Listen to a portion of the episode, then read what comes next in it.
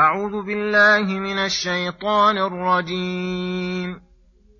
ونادى نوح ربه فقال رب إن ابني من أهلي وإن وعدك الحق وأنت أحكم الحاكمين.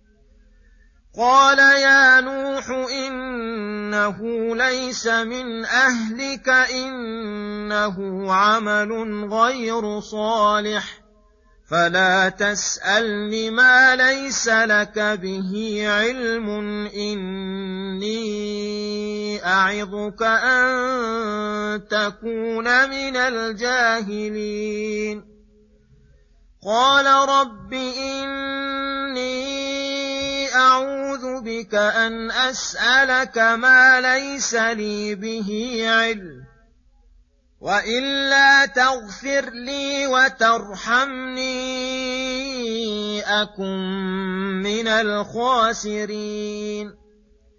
قيل يا نوح اهبط بسلام منا وبركات عليك وعلى أمم ممن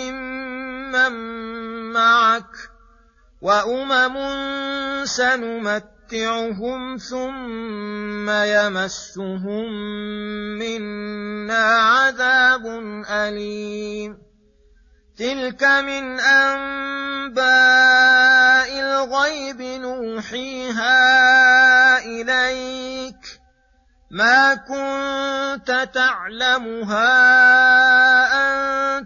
ولا قومك من قبل هذا فاصبر إن العاقبة للمتقين وإلى عاد أخاهم هودا قال يا قوم اعبدوا الله ما لكم من إله غيره إن أنتم إلا مفترون يا قوم لا اسالكم عليه اجرا ان اجري الا على الذي فطرني افلا تعقلون ويا قوم استغفروا ربكم ثم توبوا اليه يرسل السماء عليكم مدرارا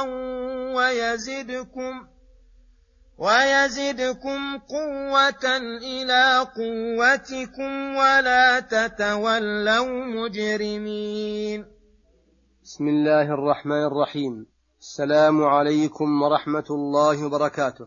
يقول الله سبحانه ونادى نوح ربه قال رب إن ابني من أهلي وإن وعدك الحق وأنت أحكم الحاكمين.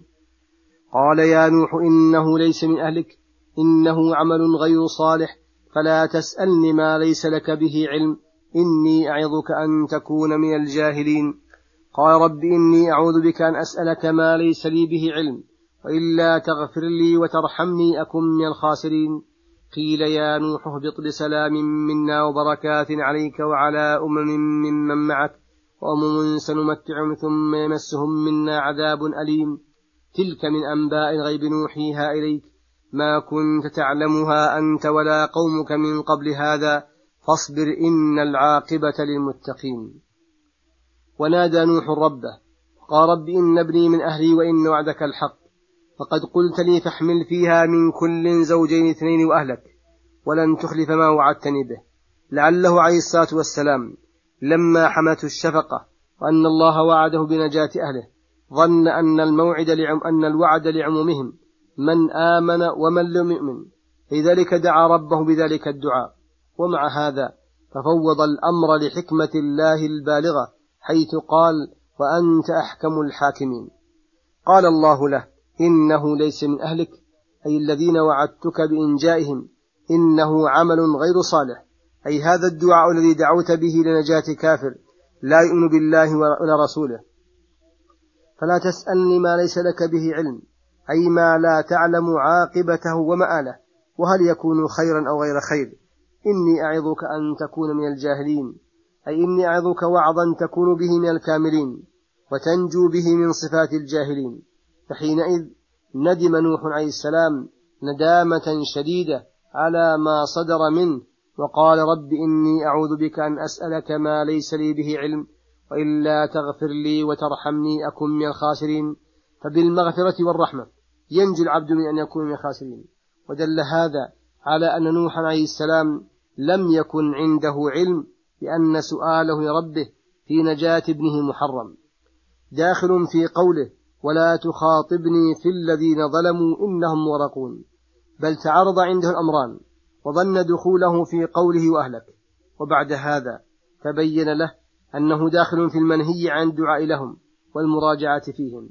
قيل يا نوح اهبط بسلام منا وبركات عليك وعلى أمم ممن معك من الآدميين وغيرهم من الأزواج التي حملها لهم التي حملها معه. فبارك الله في الجميع. حتى ملأوا أقطار الدنيا ونواحيها. وأمم سنمتعهم في الدنيا ثم يمسهم منا عذاب أليم. أي هذا الإنجاء ليس بمانع لنا من أن من كفر بعد ذلك أحللنا به العقاب وإن متعوا قليلا فسيؤخذون بعد ذلك. قال الله لنبيه محمد صلى الله عليه وسلم بعدما قص عليه هذه القصة المبسوطة التي لا يعلمها إلا من من عليه برسالته. تلك من أنباء الغيب نوحيها إليك.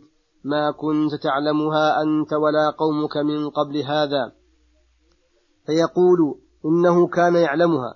فاحمد الله واشكره. فاصبر على ما أنت عليه من الدين القويم والصراط المستقيم والدعوة إلى الله. إن العاقبة للمتقين الذين يتقون الشرك وسائر المعاصي فستكون فتكون لهم العاقبة على قومك كما كانت لنوح على قومه. ثم يقول سبحانه إلى عاد أخاهم هودا قال يا قوم اعبدوا الله ما لكم من إله غيره إن أنتم إلا مفترون. يا قوم لا أسألكم عليه أجرا إن أجري إلا على الذي فطرني أفلا تعقلون. ويا قوم استغفروا ربكم ثم توبوا إليه يرسل السماء عليكم مدرارا ويزدكم قوة إلى قوتكم ولا تتولوا مجرمين. أي وأرسلنا إلى عاد وهم القبيلة المعروفة في الأحقاف من أرض اليمن أخاهم في النسب هودا ليتمكنوا من أخذ عنه والعلم بصدقه. قال لهم يا قوم اعبدوا الله ما لكم من إله غيره إن أنتم إلا مفترون. أي أمرهم بعبادة الله وحده ونهاهم عما هم عليه من عبادة غير الله وأخبرهم أنهم قد افتروا على الله الكذب في عبادتهم لغيره وتجويزهم لذلك وأوضح لهم وجوب عبادة الله وفساد عبادة ما سواه.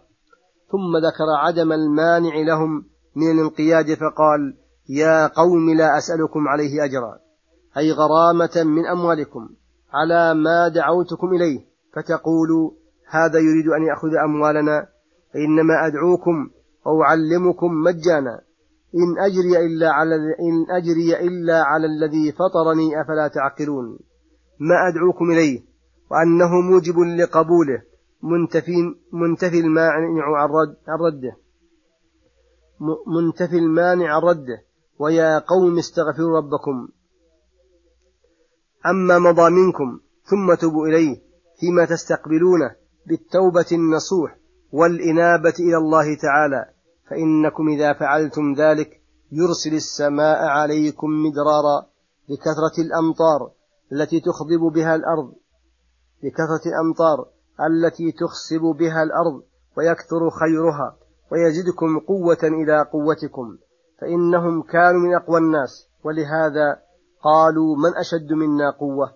فوعدهم أنهم إن آمنوا زادهم قوة إلى قوتهم. ولا تتولوا عنه أي عن ربكم مجرمين أي مستكبرين عن عبادته متجرئين على محارمه. وصلى الله وسلم على نبينا محمد وعلى آله وصحبه أجمعين. وإلى الحلقة القادمة غدا إن شاء الله. السلام عليكم ورحمة الله وبركاته.